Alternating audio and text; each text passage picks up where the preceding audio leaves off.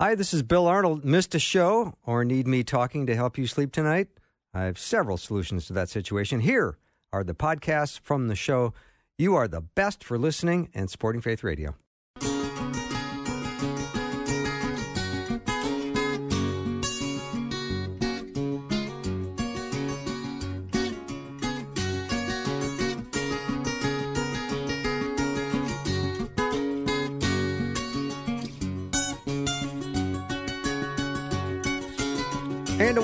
Welcome to Afternoons with me. I'm Bill Arnold. I hope you enjoyed the first hour of my interview with Dr. Larry Crabb.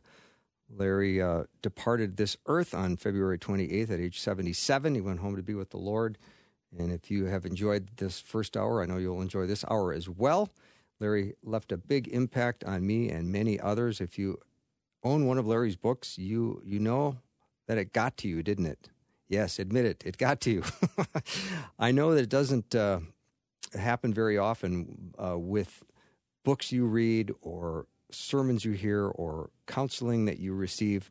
But Larry had this ability, in my opinion, to sort of get under your skin and leave you with things to think about, and always would encourage you to be growing in your maturity and in your faith. And he would say, take every one of these failures and troubles that you experience and use it uh, and push back against the, the adversity and take a closer look at what God is doing in your life, especially when it when he feels like he might be far from you. And so he wrote a whole number of books, all of which I enjoy. You can go, go to Amazon.com and just type in Larry Crabb, and you will find all of his books there. Um, he's just an absolute. He was an absolute delight of a guy. And the last text exchange I had with him, uh, he said, "You know, I would really love to do radio again with you sometime." Uh, but you know? I still have some chemo that I'm doing, and uh, I know there's a, a, cure for my my cancer uh, uh in sight. So I just uh, need to keep focused on this. But a really big thanks for your love and for your prayers. And that was the last exchange I, I had with him, and he was a, a guy that would leave a very, very large impression and did on me. Anyway, I've enjoyed my time with him uh, in person and on the radio, and I wanted to ask uh, if I could just replay a couple hours. And of course, my station manager said, yes, I'm going out to put the second coat of wax on his car. So please enjoy this time with Dr. Larry Crabb.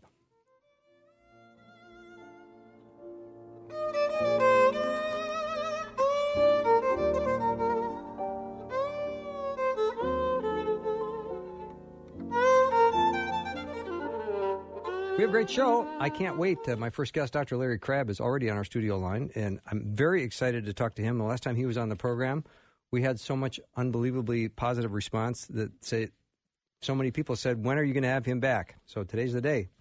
Um, and then uh, we've got a great second hour as well. But let's focus on the first hour, and I want to have a little opening devotional today, and it's going to be done by my guest, Larry Crabb. He doesn't even know that he's doing this, but this. Uh, comes from a, a message I heard him teach, I don't know, maybe 20 plus years ago. Here it is. As our Lord went to the cross about to bear the sin of the world, we have recorded what was on his mind as he was about to die. Obviously, what's on the mind of the impeccable Son of God as he's about to die is that which is centrally important. So we have in John 17 that which has to be striking at the very core of all the thinking that we should do. He begins the prayer by saying, Father, the time has come. Glorify your Son, that your Son may glorify you. You granted him authority over all people, that he might give eternal life to all those who have given to all those you have given him. And then verse 3 is the one that I want to highlight as we introduce our subject. Now, this is eternal life. Now, when you hear the word eternal life, don't think in immediately religious rhetoric terms. Don't think in terms of, well, that means when I die I go to heaven. Think rather in terms of, this is a quality of life that endures any kind of difficulty that comes up. This is the essence of what it means to be richly alive. Now, this is eternal life. This is real life. This is the fullness of life. And how do you suppose, um, I wonder how we would finish the sentence. This is life. This is life that, how do you finish it? What's the natural inclination when you're in the middle of struggles? You've already said it, to find some way to resolve the struggle. Why? Because we think somehow that's life. Our Lord said, wait a minute, this is life, that they may know God. That's got to be more than Christianese. That's got to be more than religious rhetoric. This is eternal life, that they may know you, the only true God, and Jesus Christ, whom you have sent.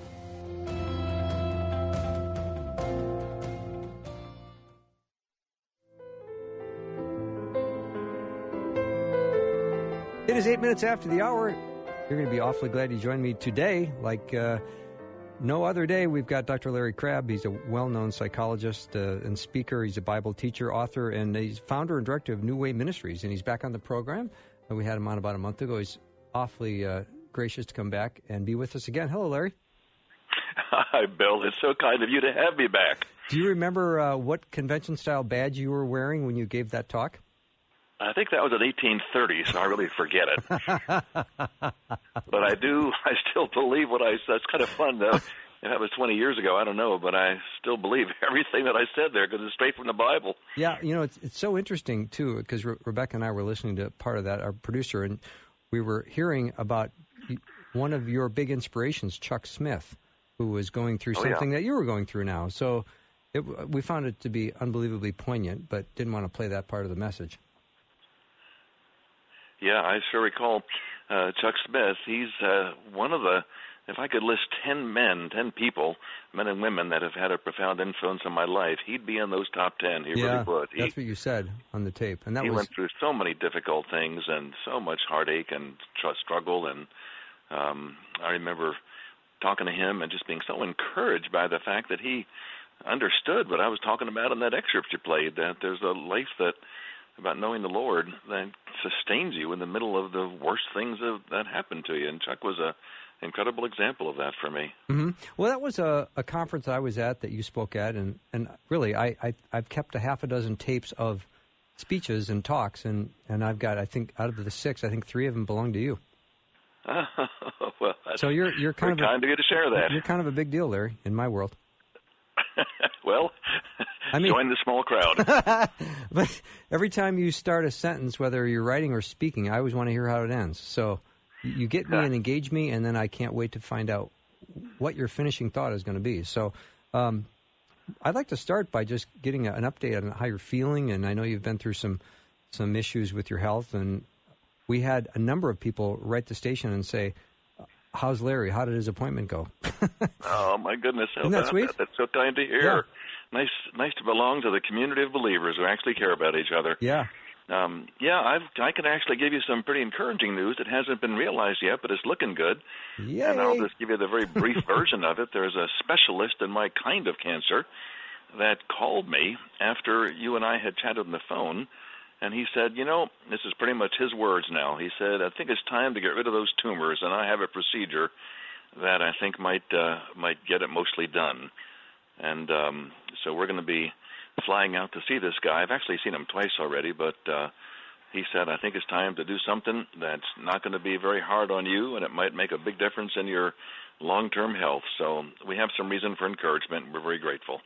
Well, uh, that encourages me, and I know our listeners as well. And I was so appreciative of the listeners that showed just such an immediate uh, response and caring about you. I thought, well, gosh, that's that that warms my heart too. That that they're uh, they're responding that way. So I was just pleased, and then I was excited that you could come back on the show because there's so much I want to talk to you about, and you're at a perfect stage and age of life to talk about your book when God's ways make no sense because um, it seems that we as Christians uh, have a certain narrative narrative in our head about how we think life should go because we're Christians.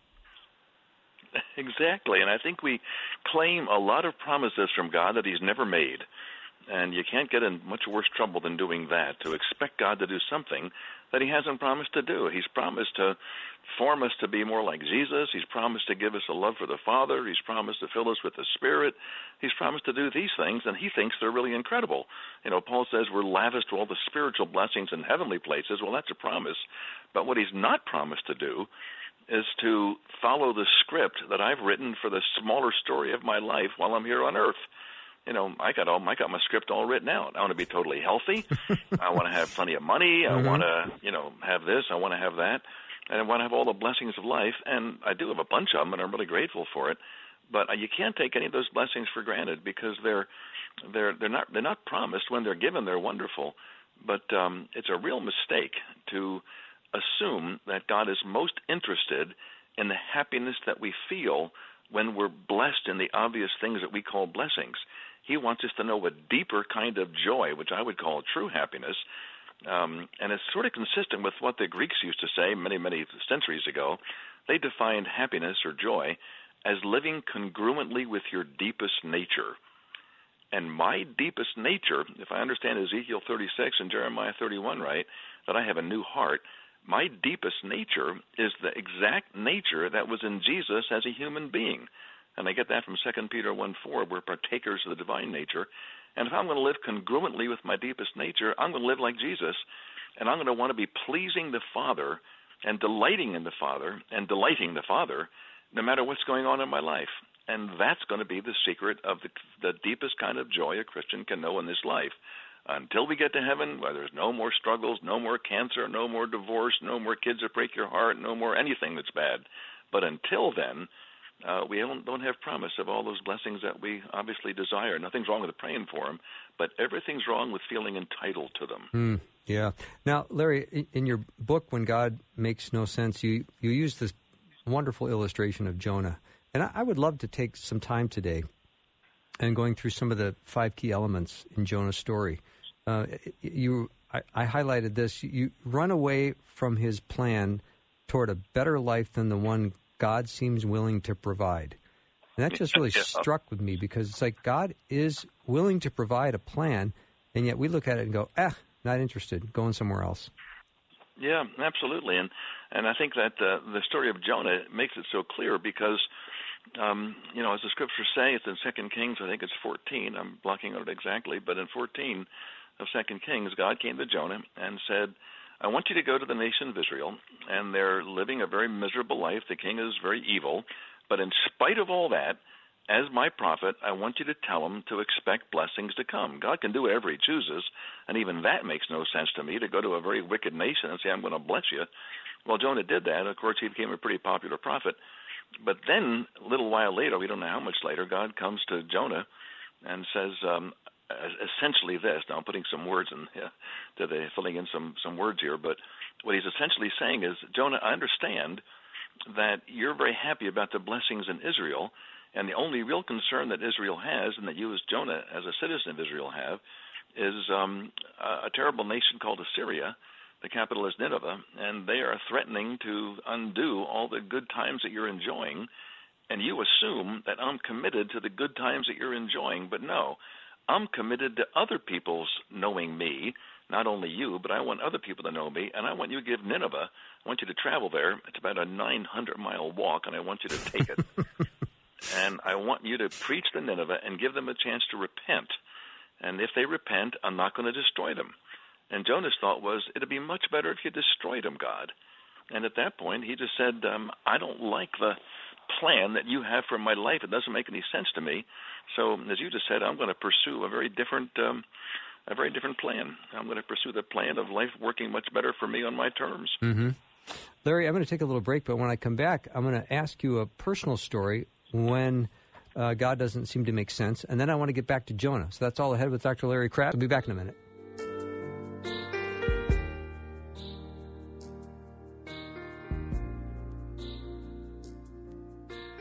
Hi, this is Bill. Thanks for being with me. You are listening today to a memorial tribute to Dr. Larry Crabb.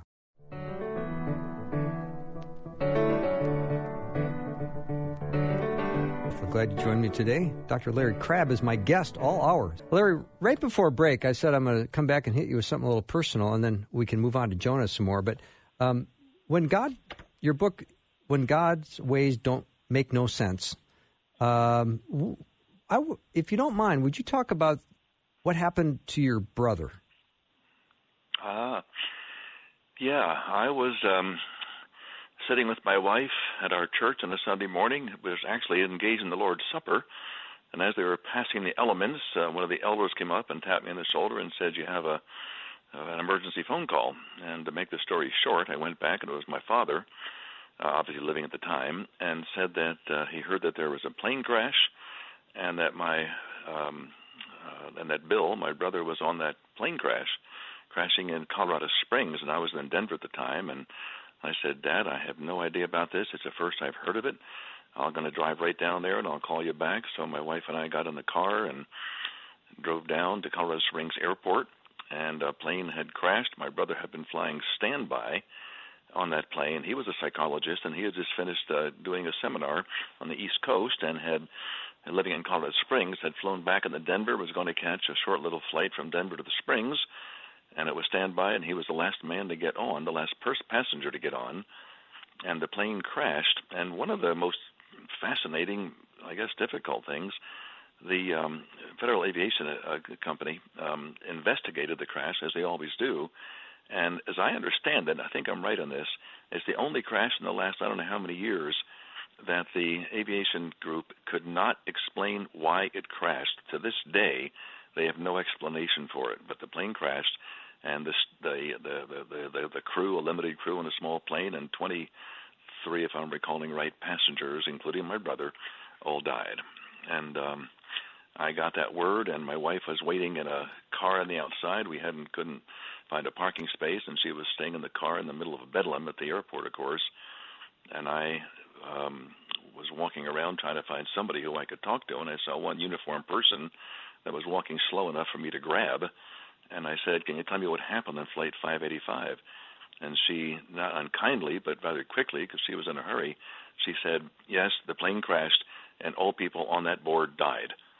And that was the moment I knew Bill was dead. And I walked out, and Rachel saw me, my wife, and I just was frozen. And I just said, "Bill's dead." And um, that's what happened. And that was one of the more difficult times in our family's life. So that's the that's the meat of the story. Mm-hmm. So it kind of brings me, uh, Larry. First of all, my, my heartfelt sympathy that you lost your your brother Bill, and it gets me to my next point in in your book where how did you share this struggle with God? Because this made no sense, and I think your mom and dad were both alive at the time. What a horrible! They were both what alive, what a horribly heartbroken, of sad course. thing to bear, be bearing your son. Yeah, it was very, very difficult. I can recall as we went to the funeral, um, uh, I actually went to the gravesite, and my wife and I were driving the car. Mom and Dad were in the back seat, and we got out of the car and walked over to the gravesite where my brother was going to be buried. And my mother um, stumbled a bit as Dad was holding on to her, and I was walking right behind him. And oh, Bill, you're going to get me a little teary here. Um, Dad turned to Mother, and I over, overheard him say, her name was Isabel. He called her Izzy. And what he said to her in my hearing was, "Remember, Izzy, Bill's not there."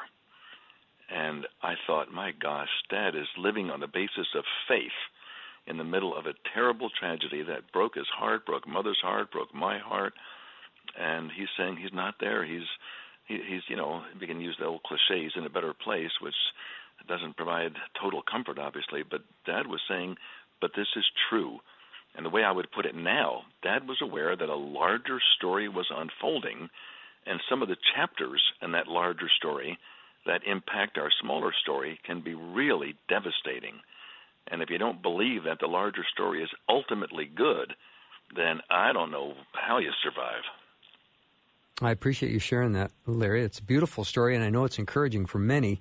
Um, but as you're starting to struggle with the aftermath, I'm not saying you specifically, but people when they have had an incident similar uh, to what you suffered with your brother, um, they start to run away from God. They don't want to share their struggle with God. They're mad at God. Yeah. And almost Yeah. like Jonah, they, they board a ship the other direction from God and they then fall asleep. Well, I came very close to that, Bill. It was about two months after Bill's death and after the memorial services that I I spoke at as the family representative. And about two months later, um, I went to bed one night, of course, and it was about midnight, maybe one in the morning. I couldn't sleep, and I turned to my wife, who was off tossing and turning as well, and I said, "Honey, there are tears inside of me I have not yet shed." And I got out of bed, went to my study, and I got in touch with what was really what I was really feeling. And I think it's a mistake when you're grieving to pretend that you're not grieving. it's a mistake to pretend that you're doing better than you are. Mm-hmm. And I let it all loose. And I remember I picked up my Bible and I just kind of thumbed through it almost randomly, hoping that I'd be opening to a verse that would just kind of do it for me, and it didn't happen. And I'm almost embarrassed to admit it, but it's true. I threw the Bible across the room. I was so angry God, you're making no sense. And I hadn't even written this book, I hadn't thought about it yet. But you're making no sense to me why you would take my brother, why you'd break my mom and dad's heart to burying their son. That's so unnatural. You're, you deprived me of my only brother. And I was just furious. And in my anger, when I threw the Bible across the room, something came kind of unglued in me, and I thought, you know, that's not the best thing in the world to do. And I literally lost strength in my legs. I fell to the ground in my little office there, picked up my Bible, put it back on the desk, and it still was actually ended up lying on the ground. And I remember the prayer that I prayed. I prayed, Lord, or I think I was calling him God, but uh, I said, God, um, I know you're all I have, but I don't know you well enough for you to be all that I need. Please let me find you. And the depths of my heart's cry to know the Lord, John 17, this is life that you know God. That the depths of my heart, my redeemed heart, came out after acknowledging all the stuff that was in me that was ugly and angry and and just not faithful at all. But in the middle of all that, that's when you discover what's really in you. And I was crying out, God, I got to know you in a way that I don't know you now.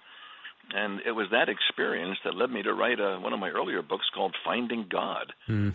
What does it mean to find God in the middle of devastation? Because we're going to be devastated in some way there's going to be something that's that's going to happen in our lives that's going to be really difficult. And I got a bunch of other things, and you do too, and everybody does. And if they don't have them yet, they're going to have them.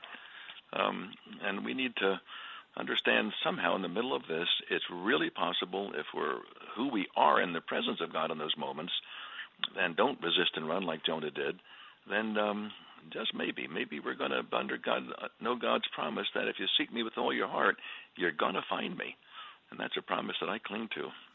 You know, Larry, it's so comforting to hear a Bible teacher such as yourself share that experience with the listeners because there, so many of us feel that that momentary, temporary, um, "Where are you, God?" moment. We have those oh, all the time, and then in our in our other moments, we go, "All right, God's in control." But in our other moments, we're where are you in all this? And you throw the Bible against the wall. That's that's a lot of transparency. Yeah, certainly would not claim to be proud about it, but I think I it's I think God allows these difficult things. I don't believe he killed my brother. I think planes crash and a sovereign God certainly allowed it. And even more importantly, a sovereign God can use whatever happens in this fallen world for a good purpose. And um, you know, a book came out of it that I was able to write based on my really horrible experience and um and yeah, of course you ask the question, God, where are you? What are you doing? Uh, what's the deal? But the more you wrestle with that, the, the more you, you come to realize that, that God in His unthwarted sovereignty can accomplish the purpose that our hearts most long for. Um, and I believe that my my redeemed heart and every Christian's redeemed heart, we're often not in touch with it, but every Christian's redeemed heart, more than anything else, longs to delight in God and to delight God. And if that's not the slogan for your life, you're not in touch with your deepest soul. Mm-hmm. We're going to take a short break and then return with Dr. Larry Crabb in just a minute.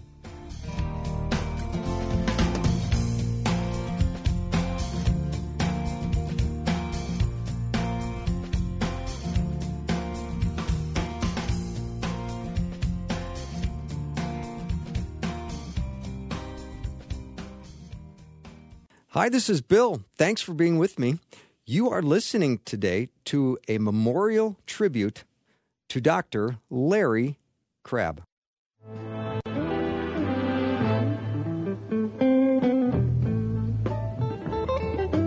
Welcome back. We're talking about a number of things, one of which is his book, When God's Ways Make No Sense. But after, uh, I think, sharing your story, Larry, of your brother, uh, I've got a caller on the line that would like to join the conversation. His name is Tom from Blaine, Minnesota. Hello, Tom. How are you? Hello, thank you for taking my call. First of all, I want to say I've listened to your program for a while and I truly enjoy it. Thank you. But the, the reason I'm calling, I just want to agree with your guest and hopefully be an encouragement to um, uh, my wife and I. The chances of us having kids were kind of slim, and then God blessed us with three sons. And um, our oldest son then ended up dying in a boating accident when he was 10 years old.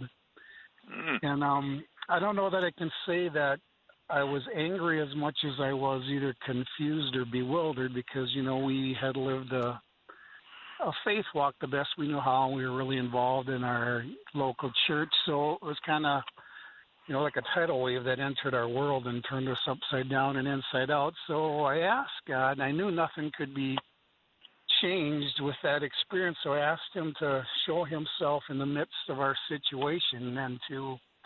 I remember I, I said, God, just show me, prove to me that all that I believe is real and true. And and he did that. I know many times we just hope and think dominoes should all fall in a certain way because we have a faith walk, but they don't always do that. And I've learned that um, sometimes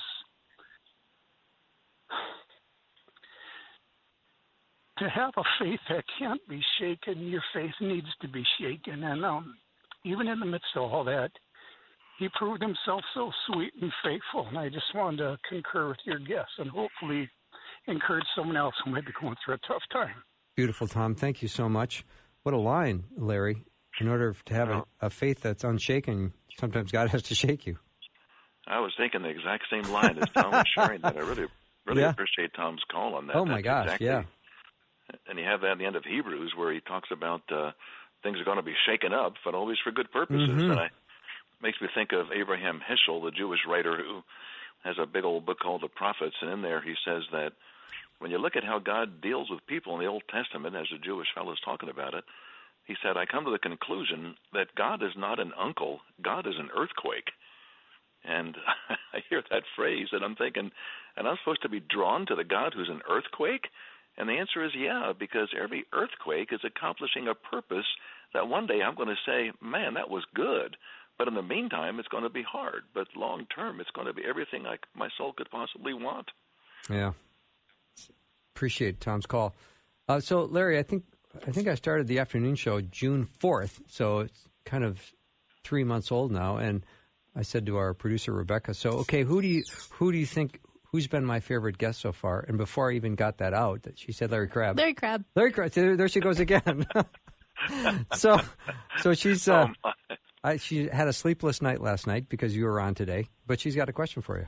I do, and hopefully I can verbalize it properly. I think this strikes at one of the biggest struggles I've had, which is I, I want things to make sense, and I believe that that God is good. I believe His purposes are higher and and better than I can understand, but I want to understand them, and so when I don't, it causes a bit of a clash in my brain. So I'm wondering how to turn um, my my thoughts and my thought life over, not not just to turn it off and say, okay, I'm trusting God and it doesn't matter what the world around me looks like, but to develop my mind and my thoughts in a different direction that is hungering after the deep things, the true purpose of my soul, like you were talking about. How do I change my brain? Well, I That's think what I gotta work with every mind day. is you. Sorry, Bill.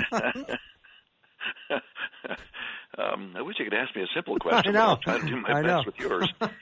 um, I, but I, I do think there's there's some ways of thinking about it, and one is uh, I think about David, who said that you know I long to gaze on your beauty.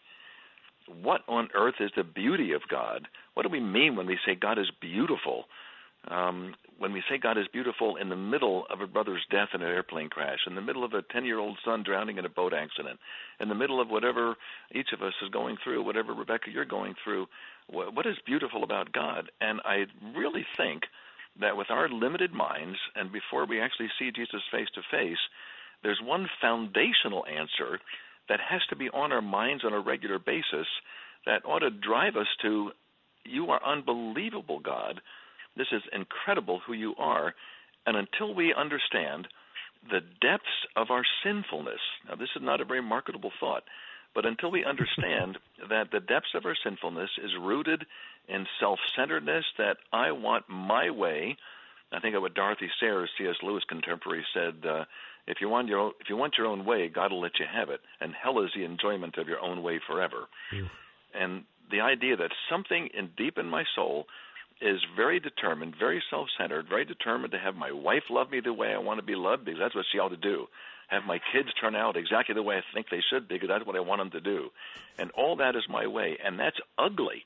That's not giving God the glory. That's not yielding to Him. Hmm. That's telling Him what I think He should be doing.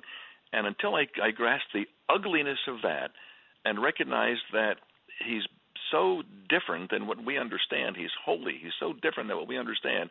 He looks at me at my worst, and He sees my worst as nobody else does, and He's the one who loves me most. And that to me is the foundational beauty of God, which boils down to we're saved. We're going to heaven, though we deserve hell. And when I really believe that, there's going to be something very foundationally lingering, and I've got to be thinking about that on a daily basis. And I've got to be thinking that every day the ongoing value of my justification has to be prominent in my mind because there's never a day that I live exactly the way God wants me to live. There's a way in which I fail, I fall short of the relational glory of God every day of my life, and every day He never stops loving me. And until I realize the beauty of that kind of love, um, and ponder that on a regular basis, and gaze on that salvation beauty, gaze on that incredible loving beauty, until that becomes very central in my thinking, then my faith is going to be wobbly when bad things happen.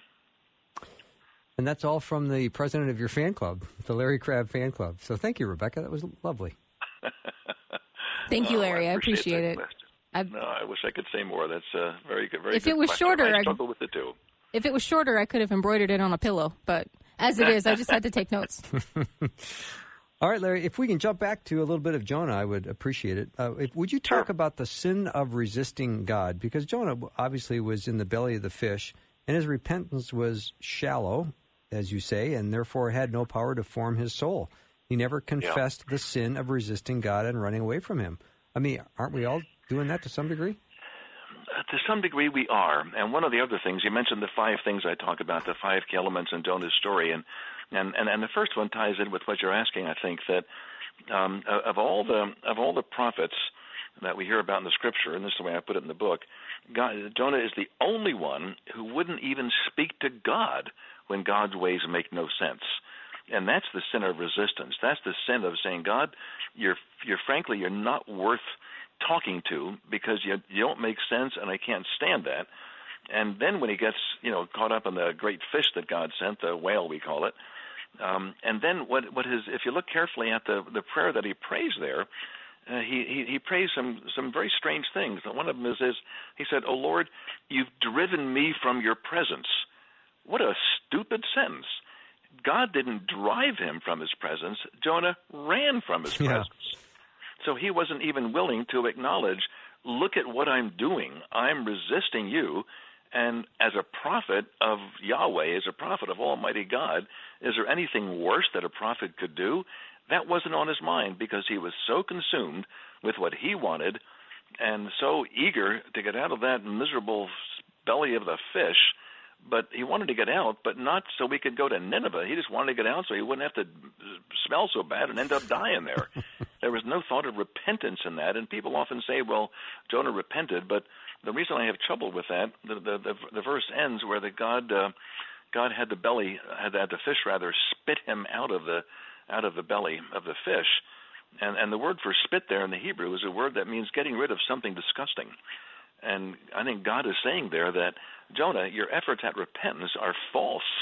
There's nothing genuine from your heart about really wanting me and my way and trusting that in my goodness I'm going to move in a direction that you're going to be able to when you're when you get your mind straightened out going to be able to celebrate. You're not repenting and therefore that I really uh, cannot uh, work in your life the way I, I long to. So, Larry, talk about the idea that God sent the storm, God sent the fish. I mean, this is this is all God's doing. Yeah, it really is. And we have to be very, very careful to realize that's what I meant before by saying God is not an uncle; He's an earthquake. That um, he, yeah, and and I think it's it's the really the, the same way. And Hebrews talks about this that that uh, you know I'm a dad. I gather you're a dad, and um, my two boys are now 50 and almost 48, so a little different than they were when they were 10. But when they were kids, when they were little, there were times I think that in their immaturity they thought of me as an earthquake that how could I possibly be loving given that I would not let them have certain things that they wanted?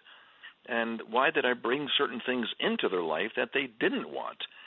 And to the degree that I was godly, and in moments I think I was, that my discipline of my children really had their well being in mind. Now, can you take that as a very minimal, uh, inadequate parallel? To when God was ca- causing the storm and causing the, um, the the fish to come along and all of that. What what he's what he's saying that he's saying essentially this: I am so relentlessly committed to your well-being, but your well-being is so far from where you are that it's going to take, as our previous guest said, it's going to take a tremendous amount of shaking of to, for you to recognize that there's something really going wrong with you and I want to bring you to a crossroads in the in the belly of the fish and the basis of the storm. I want to come. I want you to come to a point where you are you you have no choice but to make a decision. You're going to go toward me or you're going to go away from me. And I want to bring you to that exact point, and that's going to reveal what is deepest in your heart. And that's what I think God did with my brother's death. I don't think He caused my brother's death, but He used it for me to come to a crossroads of saying, God, I'm yours, or God, I'm taken off. Uh, Larry, we're going to go to break in a minute here, but you used the word glory, and I think that is, you know, your boys, they needed a glory to come into their life greater than themselves. And, and when the glory of God comes into our lives, it's usually very disruptive. Oh, absolutely. Every time you, you read in the scriptures of some some person meeting God, they don't stand up and celebrate. They fall down in fear and worship. Right. God, who are you? You're different than I understood you to be and your glory is overwhelming at times. It can be terrifying at times. Um, but there's something bigger than me. Everybody, all the millennials, I think, are evidencing this. They want to, and I want it too. We want to live for something that's a bigger cause than me in the moment. There's something in our souls. Eternity is set in our hearts, and there's something in me that wants a bigger picture to be something I can enjoy, a, enjoy, a bigger story that I can join. Yeah, I don't sit around and try to think up spiritual uh, applications. But you know, I've, whenever I buy something that comes in a clamshell, you know, I always think I can open it on my own, and then I realize I need something that has more glory than me. So I get a big pair of scissors out, and that cuts through it, and I destroy the the clamshell to get the product. I think that would preach. I like that metaphor. I think it's really good. All right, Larry, let me take a little break. My guest, Dr. Larry Crabb, his book we're talking about, When God's Ways Make No Sense.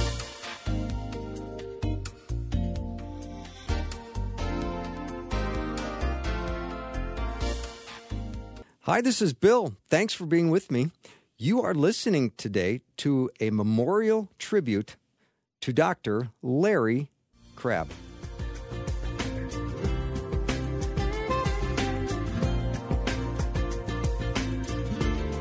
Dr. Larry Crabb is my guest, returning after a request to come back and talk some more. His book, When God's Ways Make No Sense. A lot of people are interested because my email box is lighting up with people saying, "Yeah, I'd like to get in the drawing to win one of those books. That'd be nice." I'd like to say that I'm giving up the one that uh, i have in my hand, but I'm not. I'm keeping it for me, just so you know. so, uh, Larry, let's uh, wrap up our discussion here on, on the five um, the five elements of Jonah and the way in which he resisted God. The five elements, key elements in his story, and just the, the last one. I think we've touched on this a little bit, but uh, Jonah's resisting and running was a response to a God he did not no? I think that's crucial. I think that there's no question um, in, in, in, a, in a solid Christian's mind that the more we know God and wrestle with what we know of Him that we're not drawn to, and the more we realize that anybody who died for me is worth knowing, even when it doesn't seem like he's all that worth knowing, and what we know of him we're not that drawn to, we need to keep on pursuing the knowledge of God. We need to keep on saying, God, I got, I have to know you better, in the faith, in the belief that the more I come to know you, ultimately I'm going to want nothing more. Psalm 73, God, uh, there's nothing I want more than you. You're my only good in this entire world. And Jonah um, had a very different view from his background, and most of us have all sorts of background issues from our church, unfortunately, and sometimes, and maybe our parenting. And we get this picture of God sometimes because of parents that fail us rather badly. We get this picture of God as being something other than He is. And until we become clear on the gospel, until we become clear of what He's committed to, and the love that He that energizes everything He does in our lives, until we're clear on that, we're not going to be interested in the God that we don't know that well, and we're going to come up with a God that is not the real God, and we're not going to be very drawn to him. Yeah. So, what a great, uh, what a, a, a, great endorsement for getting in his, into His Word and studying, because that's the only way we get to know the true God. And I think I think uh, obviously the more important than any other book in the scriptures, and, and uh, any other book is the scripture. The Bible is the only book that is God's God's word, literally, and His self revelation. But I also find it very very helpful to read some of the some of the old time authors and uh, people like John Bunyan wrote Pilgrim's Progress, and I just finished reading a book that he wrote subsequently to Pilgrim's Progress, The Holy War. And here's a guy that. Um, was put in jail for preaching the gospel in England. Um, he had four children. He couldn't be with them. He's now in jail. He had a daughter who was uh, 12 years old at the time. Her name was Sarah, I think. She was blind.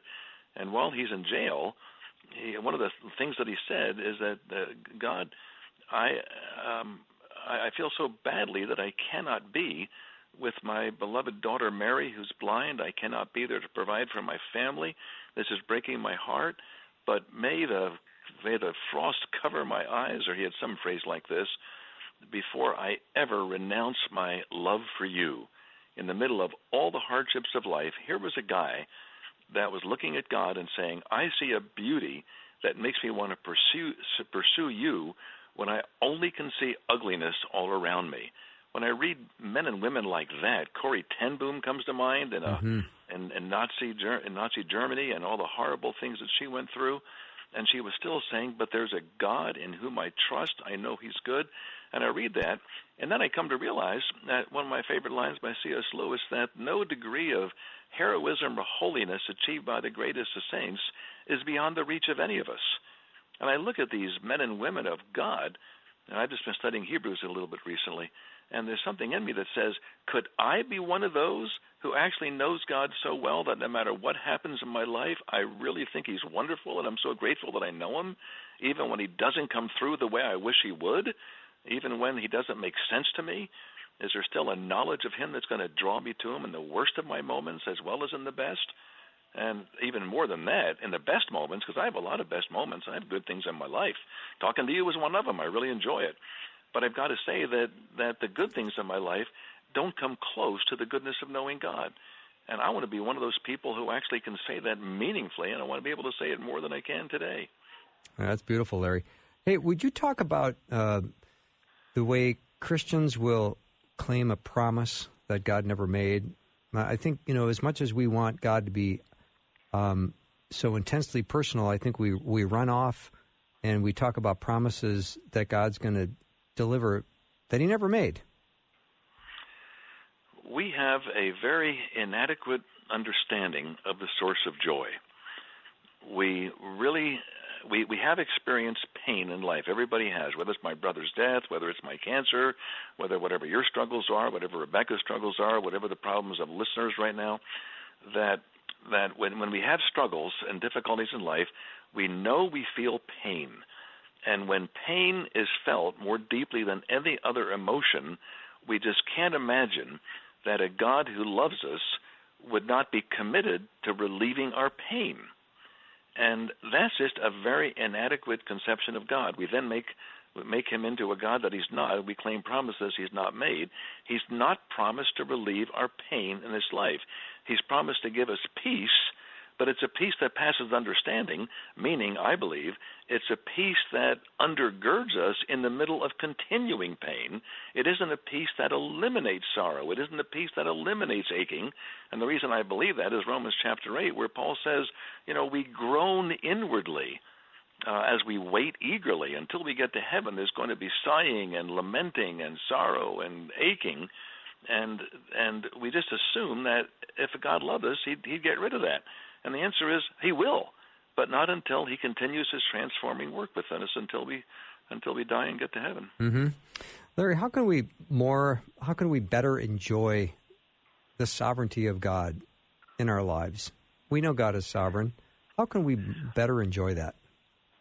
Well, I think we have to understand what sovereignty is, and I think that um, one of the ways that a lot of people view sovereignty is that God is. They, they simply say, "Well, God's in control of everything." So whatever happens, God is the causative agent behind it. And if that's your position on sovereignty, I have a really hard time being able to enjoy God as a sovereign God. Can I really enjoy if God is the God that caused my cancer, if God is the God that caused my brother's death, if God is the God that caused all the bad things? And the difficulty with that position is we live in a fallen world, and God has not put Satan in the lake of fire eternally quite yet and therefore he still is uh, out there running around and doing damage all over the place. And we have wicked men. We still have the Hitlers in our generation, maybe not quite as bad as Hitler, but we have all kind of bad people that are doing awful things in this world. And is God the agent of making Hitler kill six million Jews? Of course not. Does God allow it in His sovereignty? Yes, but always for a good purpose. So the only way that we can enjoy God's sovereignty, I'll speak for myself, the only way that I can really celebrate God as my sovereign God is to believe that he's in charge, he's in total control of whatever he chooses to control. And what he chooses to control is that nothing is ever going to happen to me that he cannot use for a purpose that he knows is best for me. So whatever happens in my life, whether he caused it or not, really isn't the point in my mind. Certainly he allowed it if he didn't cause it, because God can do whatever he chooses. But when I understand that God is unthwarted in his purposes, nothing can block his loving purpose for my life, even when this world just my being in half, as how it feels sometimes.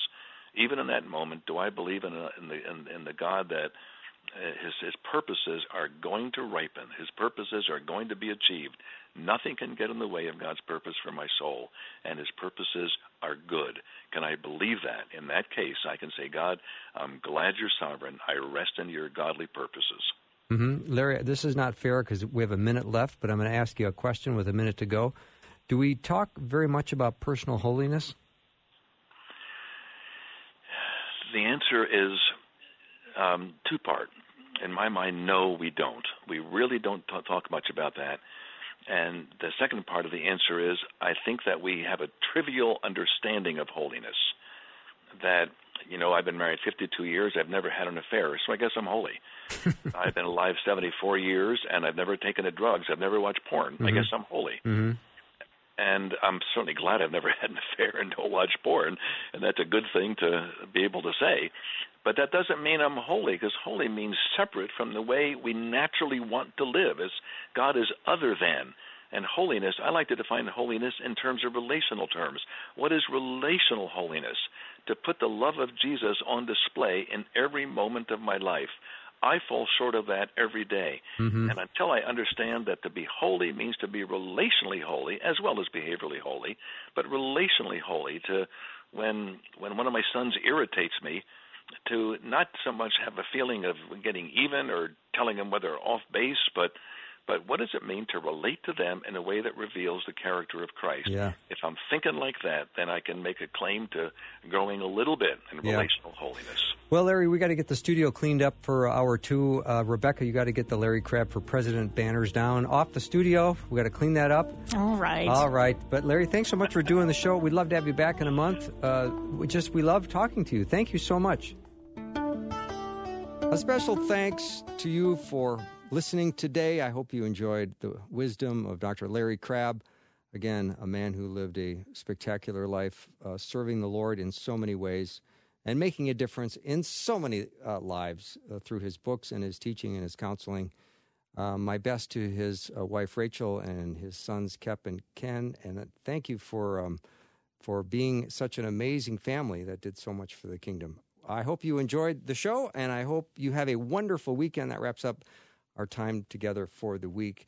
I hope uh, you also get some rest this weekend, and I'm already looking forward to spending time with you coming up on Monday. So have a great weekend, and I will be with you again real soon. As you lay your head on the pillow, know God's working out His great plan for you.